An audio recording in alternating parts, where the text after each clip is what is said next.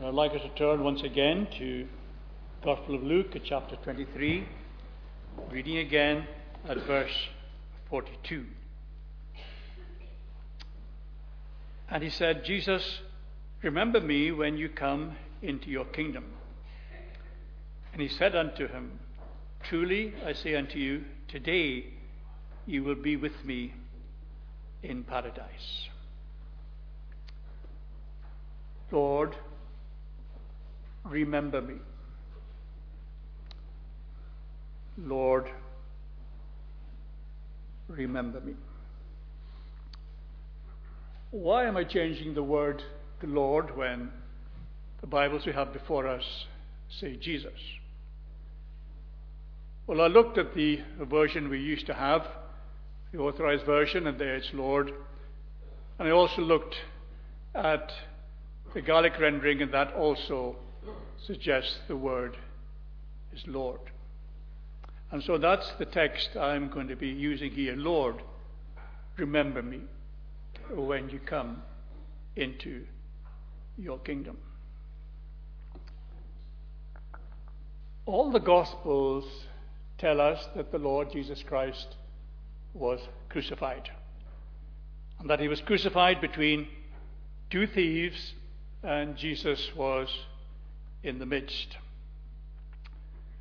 Now, this implies that the crime that Jesus was accused of and which they, he had been found guilty of was the greatest. But perhaps a simpler explanation might be that he simply took Barabbas' place. And yet there is something more than that at play here. Whatever human reason there was for putting the Lord there, Mark quotes from Isaiah that God's hand was in it. Scripture was fulfilled and he was numbered with the transgressors. Isaiah chapter 53 foretells how the Lord would be taken and reckoned with sinners and how he would be crucified. Nothing could express more clearly how the Lord was despised and rejected of men, that he was classed amongst the transgressors and even deemed to be the chief of those transgressors who was there crucified. But while all the four Gospels mentioned what happened, only the Gospel of Luke relates this particular story to us about the conversation that took place between the two thieves and the Lord Jesus Christ. So, first we see there were two other malefactors with him in verse 32. These men were, were not petty criminals. Barabbas, who no doubt was their, was their leader, had been guilty of insurrection, rising up against the state, and also of murder. And so these other thieves were, or these malefactors were also part of that, that same group. They were not petty criminals, they were hardened criminals who were being put to death for the lifestyles that they had engaged in. They had been forced to walk the same streets that the Lord Jesus Christ had walked. They'd seen him stumble, and they'd seen him crucified where Barabbas should have been crucified. They looked on as he was mocked and ridiculed, deserted by his friends, seemingly smitten of God and afflicted. Someone who seemed to be cursed by the universe in which he lived. And so they came to add their voices to the jaunts, the taunts, and the jeers of all those that were around the scribes and the Pharisees and the rulers. These men, they, under the same condemnation, add their voices to all that's, that's going on here, all that's being thrown at the Lord Jesus Christ. Mark tells us that they that were crucified with him reviled him. And as the, the whole episode reached its climax, their voices joined in that great baying for Christ's blood and the ridicule and the mocking that was leveled at him. Some shook their heads at him, crying, He saved others, himself he cannot save. Some went even further, saying, He trusted in God. Let him deliver him now, if he will have him. For he said, I am the Son of God. The two thieves heard it all. And in their pain and discomfort, not only did they hear it all, they joined in with it. They joined in uh, with the blasphemy. They joined in with the mocking and the ridicule. They picked up on the words that they were hearing round about them and, and they flung them at the Lord Jesus Christ. And so we see, first of all, that there were two malefactors there who were reviling him. One of them, which was crucified, railed on him, saying, If you are the Messiah, save yourself and us. Uh, but the other, answering him, says, Do you not fear God, or do you not even fear God? He knows there's no reason to fear man anymore. Men are doing the worst that they can possibly do to him. And so he asked the question Do you not even fear God, seeing you are in the same condemnation?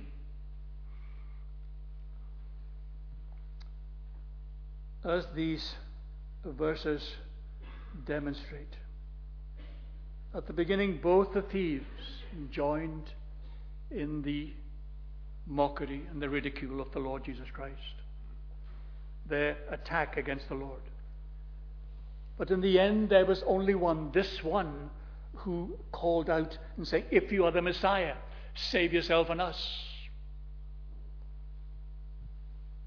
He was where he deserved to be for the life he led, for the crimes he'd committed. And this thief was where he deserved to be.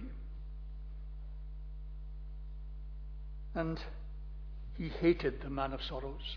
Isn't that the way with the world as a whole?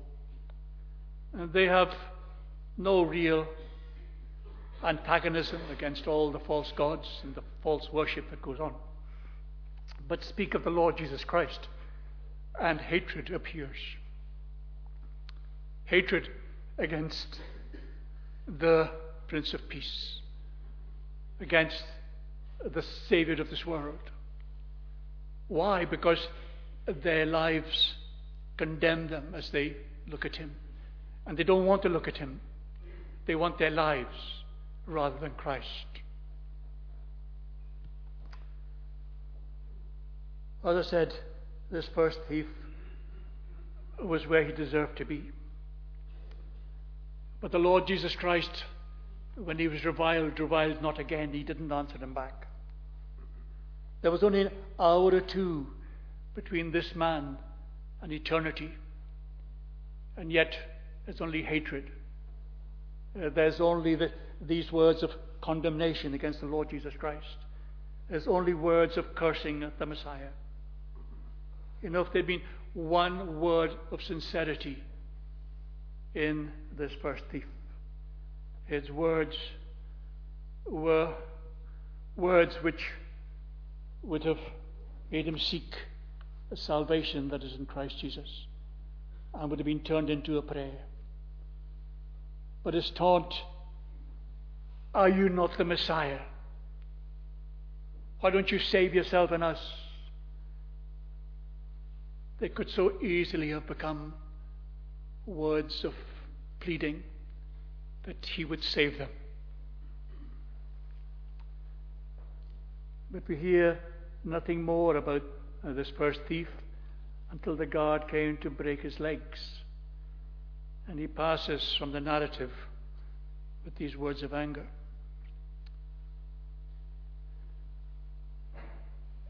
Looking at this narrative, there's one verse which talks about the Lord Jesus Christ.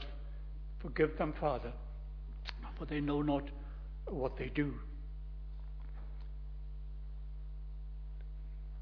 And that prayer of forgiveness uh, was very powerful in the words in the mouth of our Lord Jesus Christ. And perhaps, that's only a perhaps, perhaps he fell silent because the power of, of the mercy of God in Christ was even working on him. Uh, but we hear nothing of him after his remarks, and as he lived, so he died. It seems a man at war with God and with man, following a road that ended in a, in a lost eternity. But there was a, another thief, another man, who for a time had been happy enough to join in with his colleague in, in all the jibes and the taunts and the mockery uh, that were leveled at the Lord Jesus Christ. But by the mercy of God, he was to become the voice of compassion and encouragement and to a forsaken Saviour. There was no other voice, compassion spoken on that day but the voice of this particular man. And so he asks his fellow criminal, Do you not even fear God? No doubt God reminded him to think of the moment he'd have to stand before him, as we all will. We all have to be reminded. Believer and unbeliever, there will be a day when we shall have to stand before God and answer for what we've done and what we've said, and how we've behaved, and how we've loved. And as he began to see the insaneness, the insanity of dying men cursing God and mocking a dying man when they were in the same condemnation. It makes them acutely aware of, of the pressing necessity to repent and to share that need with his fellow thief. Christ's prayer, again, taking effect. We often talk about that prayer taking effect in the life of the centurion. And he says, truly, uh, this was the Son of God. But that prayer also takes effect, certainly, in the, the life and experience of the repentant thief, and perhaps even, I'm suggesting, in, in the one who fell silent after his colleague rebuked him.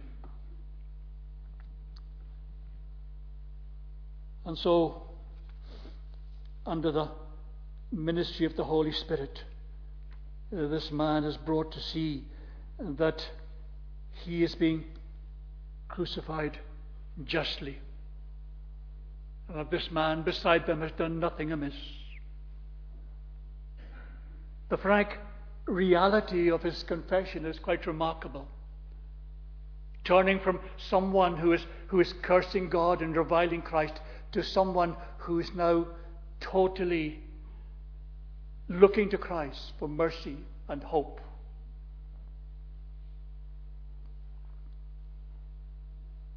Having accepted that God would be his judge, he goes on to admit his guilt uh, before God. Oh, we are righteously condemned. Others had seen him raise the dead and they hadn't believed. Think of those who, who mocked him when he was going to raise the widow of Nain's son. But here was a man who was seeing him dying, and yet he believed. And then fixing his eyes on Jesus, he says, Lord, remember me uh, when you come into your kingdom. He'd paused for a moment after rebuking his colleague, then turned all his thoughts to Christ. You know, he was the only one on earth at that time who could see the divinity of the Lord Jesus Christ. Not his disciples, not the beloved disciple John. None of those who had followed him and seen all his miracles. None but this thief on the cross who calls him Lord. The same words they would utter as Thomas would offer, My Lord and my God. And so here he calls him Lord. He may only have been able to see Christ through the fog of his own pain and agony. But his faith was now better formed than many who'd sat at the Lord's feet throughout his, his ministry. He'd read the words in Jesus of Nazareth, King of the Jews. That's what it says in the Gospel of John, in Jesus of Nazareth, King of the Jews. And he risked all to remind him of his throne. When the cross seemed to put a lie to any kind of kingdom. He no doubt heard the words of mercy Father, forgive them, for they know not what they do. Perhaps he didn't realize it, but they were certainly taking effect in his own experience. And those words had taught him to look beyond Golgotha, to look beyond what he was suffering uh, to Jesus. And so he says, Remember me. He didn't ask for forgiveness. He didn't ask for deliverance from the situation that the first thief had asked for. If you be the Christ, save yourself and us. He simply asked that the Lord would remember him.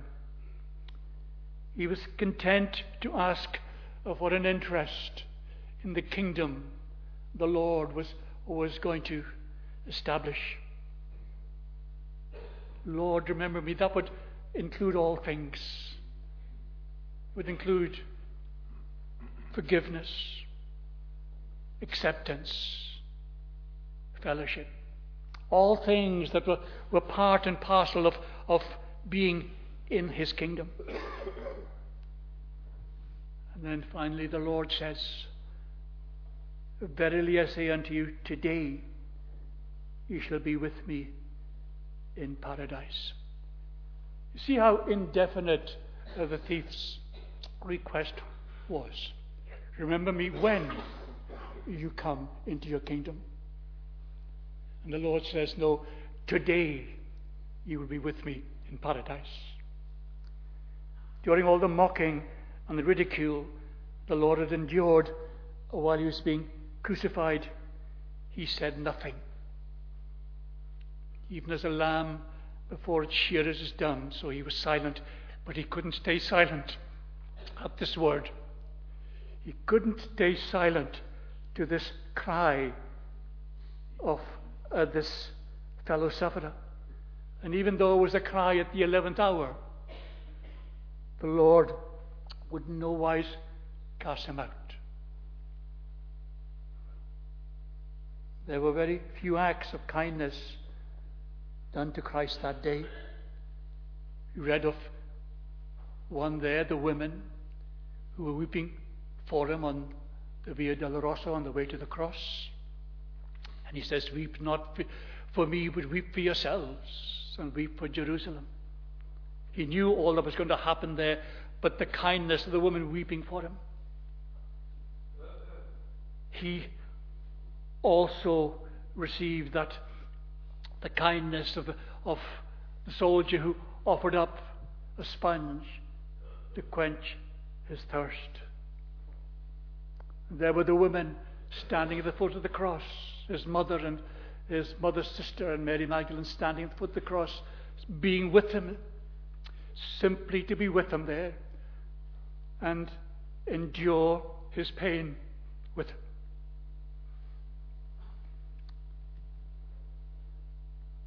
But none of them was so welcome as this man's prayer, reminding the Lord when no one else could, not even his heavenly Father, reminding him that he, he was Lord, he was Jehovah, and that he had a kingdom. Why couldn't his father answer him at this time?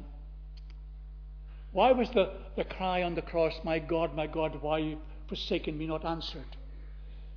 Because he had been put to the far country. He'd been put out of, of the realm of comfort and compassion. And the Father, who is of purer eye than to behold iniquity, could not relate to him, could not answer him, could not look on him.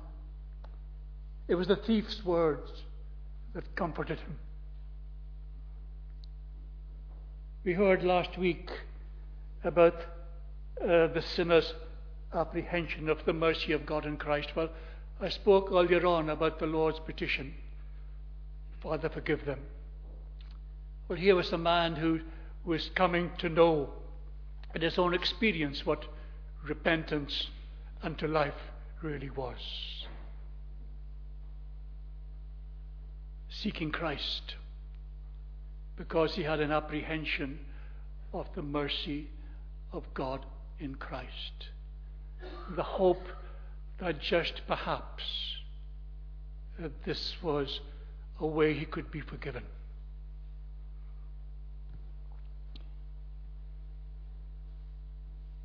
That in spite of all that he had done, in spite of all that you and I have ever been or, or done in our lives, God in His mercy will pardon and forgive. Some of the writers of old have said, the mercy of God optional. He doesn't have to forgive, but he desires to forgive. Because in Christ Jesus, he has found that way of whereby he might forgive. It reminds us so much of the prodigal in the far country thinking of his father's servants. They had enough to eat while he was starving. And hope begins to rise in his heart.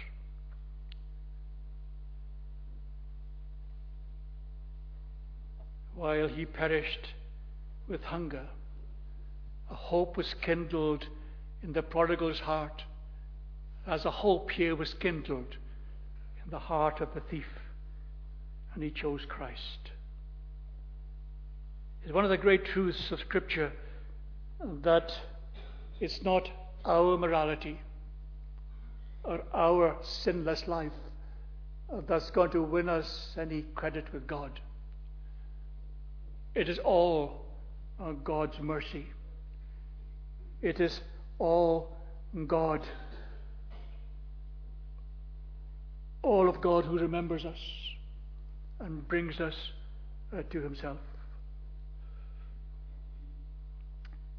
For we read that all things are of God, who reconciled us to himself by Jesus Christ, reminding us that the initiative of salvation is in Christ. That same chapter says, We beg you in Christ's stead, be ye reconciled to God. For God is by Christ reconciling the world to himself why does it Christ? Because we can't do it. We can't reconcile ourselves to God. We can't reconcile ourselves to the offended one because there's nothing in us by which we can re- be reconciled to God. It has to be Christ. And so God establishes the way whereby we can be reconciled, and that's only through the Lord Jesus Christ. Only through what He has done and what He has accomplished for us and for our salvation.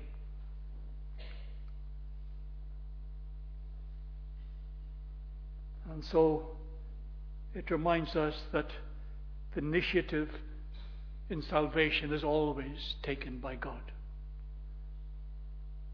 Although the controversy in the beginning was caused by man, yet the initiative in the salvation, beginning way back in Genesis 3:15 in, in that gospel promise, the seed of the woman shall crush the head of the serpent, so also here he takes the initiative in our salvation, in bringing us to a knowledge of Christ, into a saving knowledge of Christ, whereby we receive and rest upon Him alone for our salvation.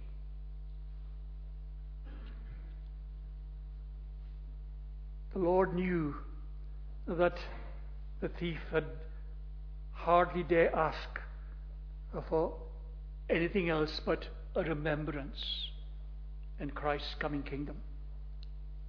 Remember me when you come into your kingdom again, that indefinite aspect of it. But the Lord says it's going to be immediate. It's today. Not going to be some time of purgatory or some lengthy period between death and the entrance into the kingdom. It's going to be immediate. The souls of believers are at their death made perfect in holiness and do immediately pass into glory. That's what the promise was to the thief there on the cross. Like the prodigal, hoping against hope and receiving everything that he'd hoped for. The kiss, the shoes, the cloak, the ring, all things. For the Christian, forgiveness, pardon, reconciliation, redemption, fellowship throughout the endless ages of eternity. The Lord knew that the crowd would soon forget the thief, forget his name, forget who he was, and even his own family would be quite glad to disown him. Perhaps even before he died, they didn't want to know who he was. But Christ welcomes him. Christ wants him. Today you'll be with me in paradise. And when the Lord says paradise, he means the glory he had with the Father before the world was. When we think of paradise, we think of the paradise that was of Eden, where God walked in the garden, the cool of the day, with Adam and Eve. The place where all things were new and all things were very good. But it also means this the glory that God had with Christ before the world was and the high priestly prayer that was prayed before the crucifixion that I pray that those whom you have given me be with me where I am. And the glory I had with the Father before the world was. Both the malefactors, both the thieves, were crucified together. Uh, they hung one on each side of Christ. They saw and heard all that took place, both in desperate need, both having uh, the same opportunity. One saved, one lost. One dying, cursing Christ.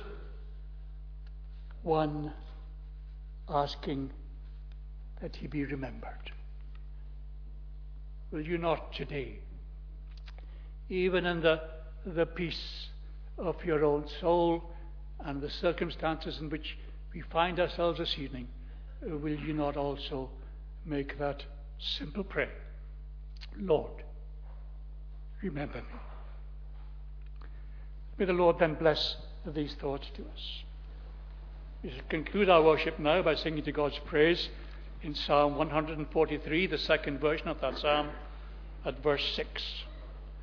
Lo, I do stretch my hands to thee, my help alone, for thou wilt understand all my complaint and moan. Sing down to the end of the verse marked 8. That's three double stanzas to God's praise. Tunes Heber.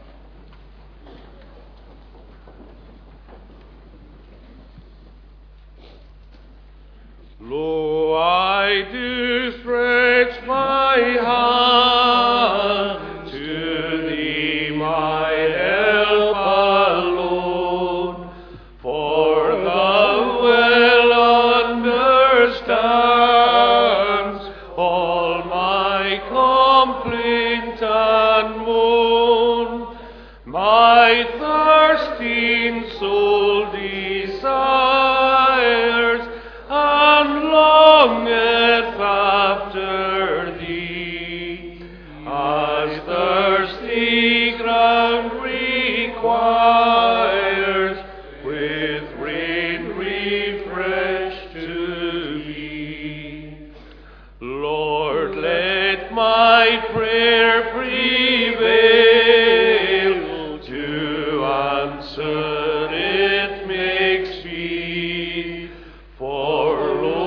lo,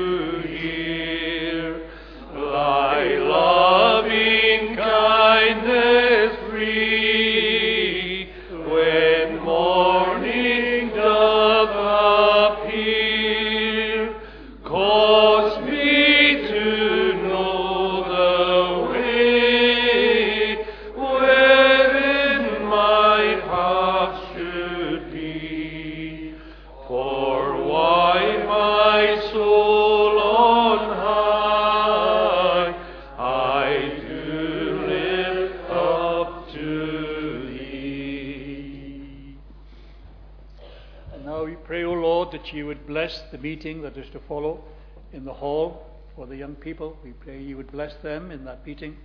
You bless the food prepared for that meeting.